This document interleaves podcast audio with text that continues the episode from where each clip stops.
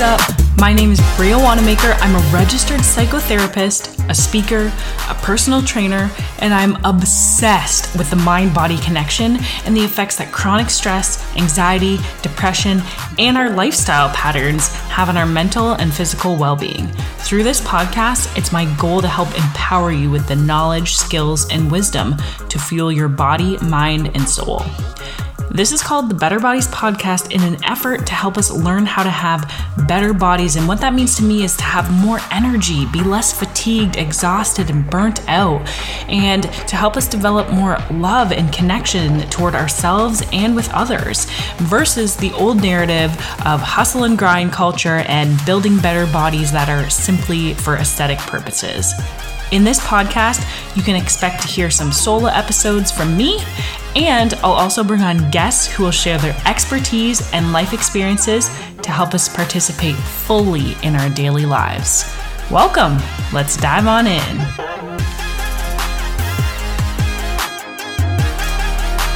What's up, y'all, and welcome back to another episode of the Better Bodies Podcast. It's Fuel Up Friday, you know it. And today we are going to be chatting about what to do if you feel like you can't be your truest personality or your truest expression of yourself because you feel like you are too much, if you feel like you are high maintenance, like you're acting uh, crazy or chaotic, or like everything is always your fault, or not even your fault, but like you feel like you're the dramatic person in different relationships or like something is always going on in your life. Um, and yeah, so we're going to chat about all those wonderful things um, and how to truly embrace your personality and put yourself out there without taking on the perceptions, judgments, and feelings of other people because uh, that is something that you will never ever be able to control, um, is how other people view you. So let's do this thing.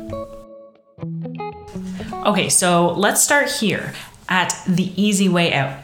You know that you are taking the easy way out if you are flipping things back on someone and saying, well, they don't respect me in this way. I feel resentment towards them. I feel anger towards them or upset by them, and which are totally okay, of course, and valid feelings and emotions to have I'm just explaining how we can flip things around, you know, and say, so and so is too judgmental of me. So and so doesn't accept me. I don't feel um, like they care about me. I don't. I don't feel like they understand me. And sometimes that is our response when our walls are up um, to somebody else's what we feel judgments or the way that we perceive them perceiving us which first of all i feel like i've thrown this out there before. I've definitely said it on like maybe somebody else's podcast or in an interview with somebody but this has been like legit one of my favorite quotes for ever. Like i'm not kidding. Like since i was 12 or something. And it's it just like has always stuck with me. And it's i am not what i think i am I am not what you think I am. I am what I think you think I am. And hold up, I'm gonna pause this for a sec because I need to go look up who said that. I have literally no idea. Okay, and we are back. I just did some Googling, and let me tell you, according to Wikipedia, it is Charles Cooley that said that uh, quote, I am not what I think I am. I am not what you think I am. I am what I think you think I am. Wow, that's a tongue twister. And Charles Horton Cooley was an American sociologist and the son of Michigan Supreme Court Judge Thomas M. Cooley. He studied and went on to teach economics and sociology at the University of Michigan, and he was a founding member of the American Sociological Association in 1905 and became its eighth president in 1918. Um, so there is your fun fact for the day. um, but I absolutely love that quote because it's so damn true, right? Like, we don't even get to be half of the time what we know or think who we are inside in any given situation. And how other people perceive us is generally not who we believe ourselves to be either. We present as what we think others expect from us, or we present as, you know, maybe we're stuck in a certain identity. And that's one thing for me, I know um, like eating disorder wise, like when you're stuck in a certain identity, like, oh, you're supposed to be the fit friend, or oh, you're supposed to like be the one who orders healthy food at a restaurant, or or be the one who's always game to like go for a run, or whatever it is, when we're in that identity, it can be really hard to shake. So I forget where I was going with this. Got really excited over the little history lesson here. But all this to say, if we are, as I started out this podcast saying, feeling that other people are judging us and feeling like we are too much, uh, too high energy, we're too dramatic, um, we're too obnoxious, high maintenance, crazy, chaotic, wild, um, whatever it is maybe, first of all, going off of that quote, maybe that is your perception of what other people think of you. They might not be thinking that at all. Even if they do, like, say little kind of, I guess, hints, or if it's like something passive aggressive, um, it could be something that they are envious of, that they see in you that they know that they have inside of them and that they wish they could be like that too. You know, if someone is like, "Oh, like you're so high maintenance." If you say you go get go to get your nails done often or whatever it is and somebody says to you, "Oh, you're so high maintenance, always have your nails done." But maybe that's something that they really want to do or wish they could have the time to take out for themselves to go do that, or wish that they had the financial means to do that regularly, or maybe they wish that, you know, they didn't work a job where they weren't allowed to have their nails done regularly, or whatever it is.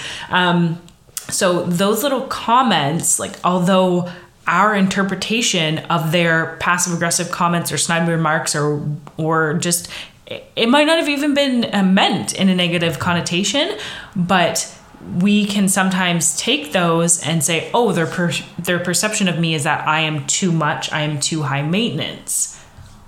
So that is number one to just become aware of that tendency that we have toward not really being ourselves and not actually being who other people think that we are, but having the tendency toward assuming what others may think of us. And that is definitely protective, right? If you are in an open heart space, a loving environment with people that you care about and that you are really comfortable with, you know, you don't care if you like fart or if you're like laughing and snot comes out of your nose or if there's something in your teeth like they will just tell you like an environment where you're really feeling loving and open and like anything anything goes you don't have to be super reserved or polite or you know just no one is going to abandon you or not accept you um, for being a human basically um, if you feel that way then you are probably being pretty close to your genuine self. So that's number one is just becoming aware that that is a tendency that we have to have sort of tinted perspective, a tinted lens and way of holding our social interactions and looking at that.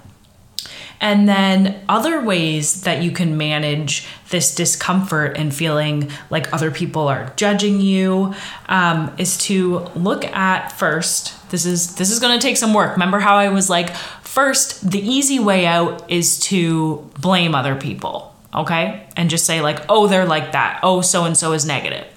So that's number one. Actually, you could take the easy way out, but if you're listening to this podcast you're probably not that kind of person. Okay. So, and I try not to be like that as much as I can. Obviously, I'm human and that's a natural tendency to be like, oh, it's their fault. That's their problem. Like that they see me this way. Number one, blame. Other people don't take responsibility. Wouldn't recommend it, okay? It's a pretty um, lonely place, alrighty? It's not expansive in the slightest. Number two, observe things with that mindset shift, with the perspective of, okay, um, maybe they didn't mean it that way. Maybe um, there's something that, a quality that I possess that they wish that they too could have. Um, so that's your second one. And then if you're ready to put in some more work, number two is still work, having holding that mindset, that awareness, that observation just of the situation, not reacting, right? Let's go back to the nail example and say, um, so and so says, Oh my gosh, you're so high maintenance. You always have your nails done. And you hold that awareness and observation of the situation and just say, take it with an open open heart open mindset of yeah i do here's the salon that i go to uh, we should go together sometime and grab coffee or whatever it is. And just you know you're inviting them in on that.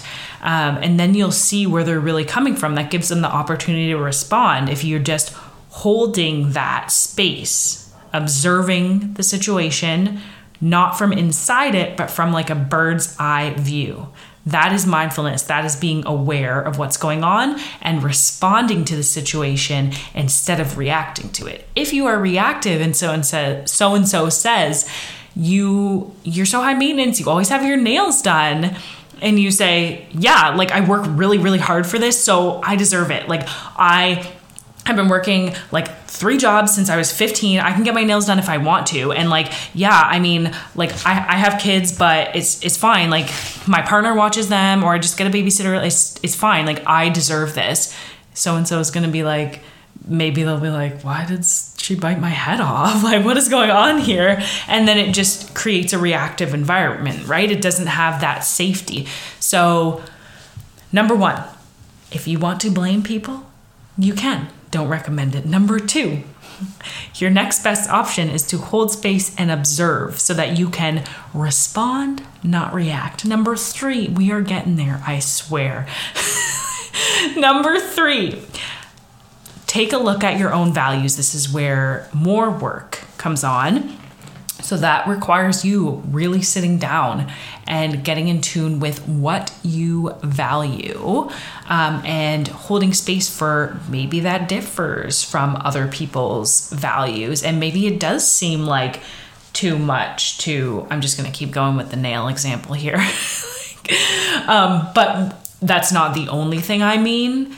Obviously, we know the feeling of when you maybe have you maybe you have a really loud outgoing personality or maybe you have uh, a sense of humor that is like dark or that never quits and you're like constantly sarcastic with people or constantly lightening the mood or cracking jokes. And maybe some people find that quote unquote too much. Uh, so it's not like the nail example is just the most simple version but there are really qualities of our personality that we do try and hide because we've been told at some point or conditioned or programmed to believe that it's not appropriate or it makes other people feel uncomfortable. And generally, like I said, that discomfort is probably coming from part of them that wishes that they could have that quality as well, or that they could share their genuine qualities with others like you're doing.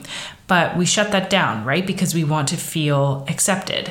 So, taking a look at your values can be really helpful. If it is that nail example and you have written down a list, I do this often, write down because they shift, right? Our values in any given moment um, or situation, season of life can shift and um, i mean they're like we definitely have some core ones. Like i know what my core ones are and i know that those will likely be there across the lifespan. Even looking back at childhood things that i was passionate about or enjoyed in my childhood adolescence, things I'm enjoying now, and things that I hope to and plan to enjoy for my future.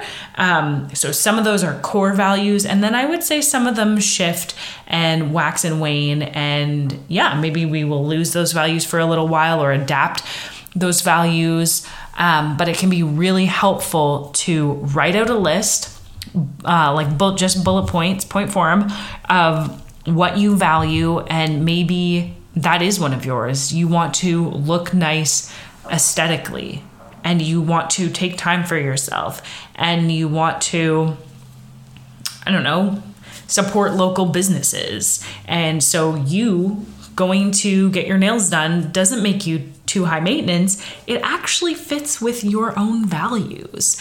Um, so, and you can find other ways to do those things as well. If you want to look nice, support local businesses, and take time for yourself, of course, there are other ways. You could go to a coffee shop, you could just like go to an art gallery and look around. You don't even necessarily have to be spending money.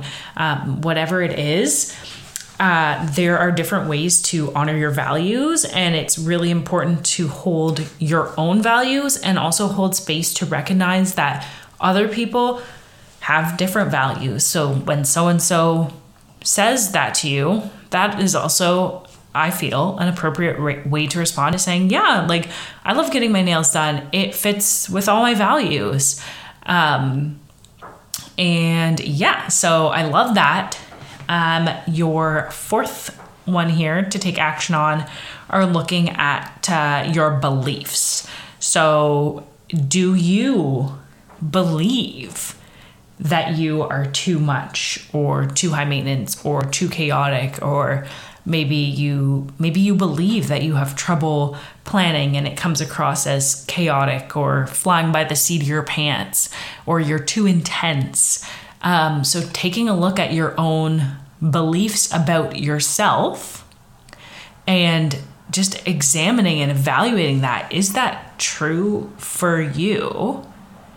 If so, what do you need to shift? Maybe you are quote unquote too intense, but it's it's anxiety or anger manifesting and so you become irritable or snippy or grouchy or just presenting as mad or upset with other people.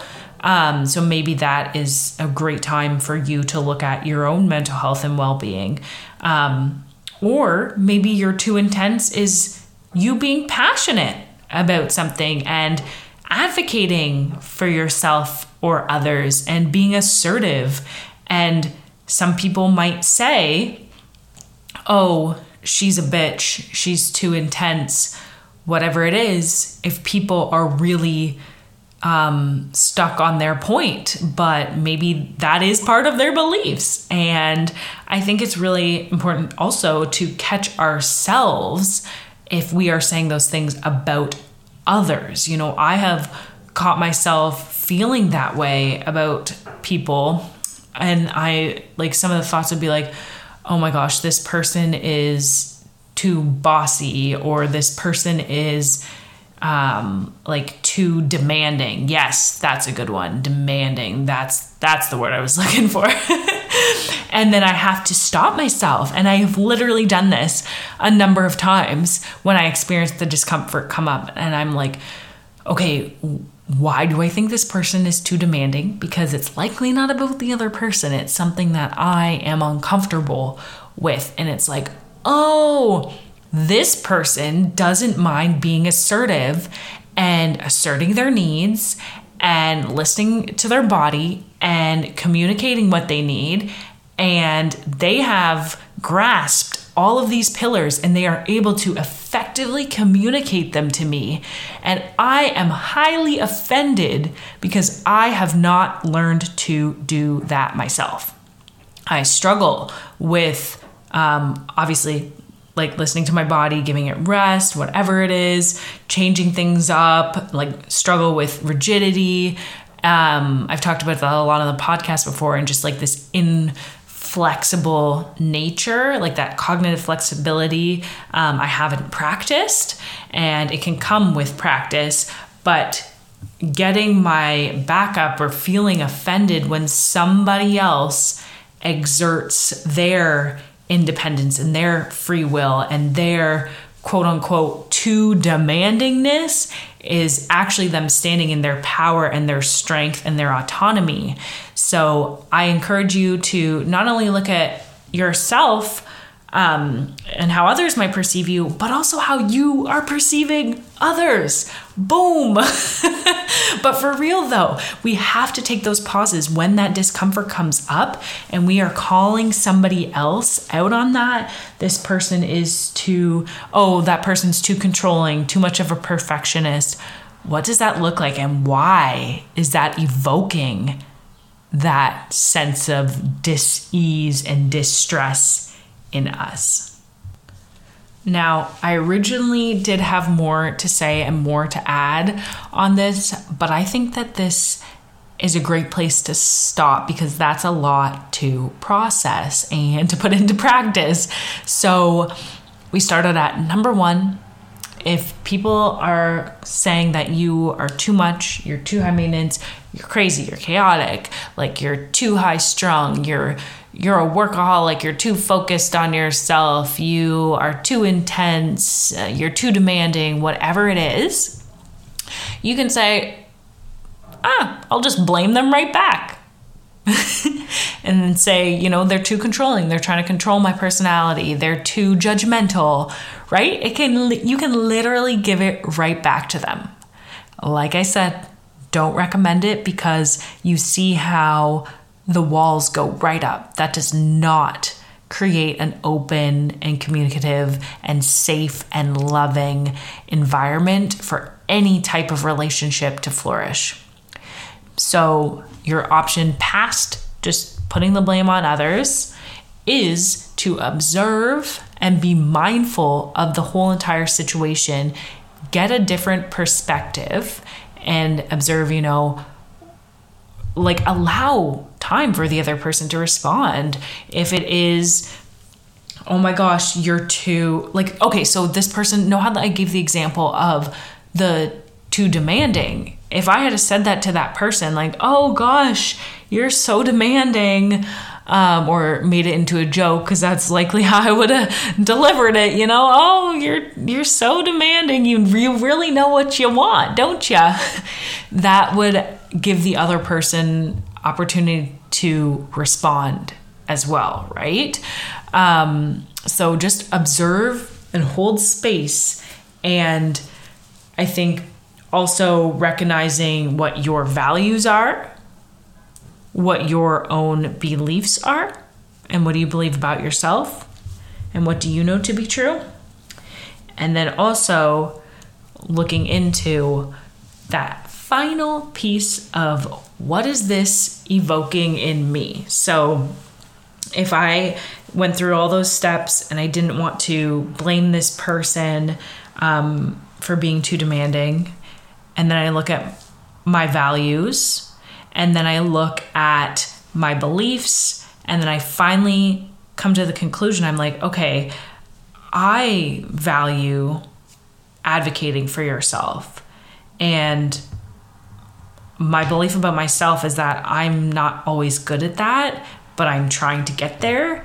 So maybe where they're coming from and I'm perceiving it as too demanding is an area that I could really improve on in myself. And if you're able to hold that space and create that buffer and respond instead of reacting, what a beautiful line of communication that opens up.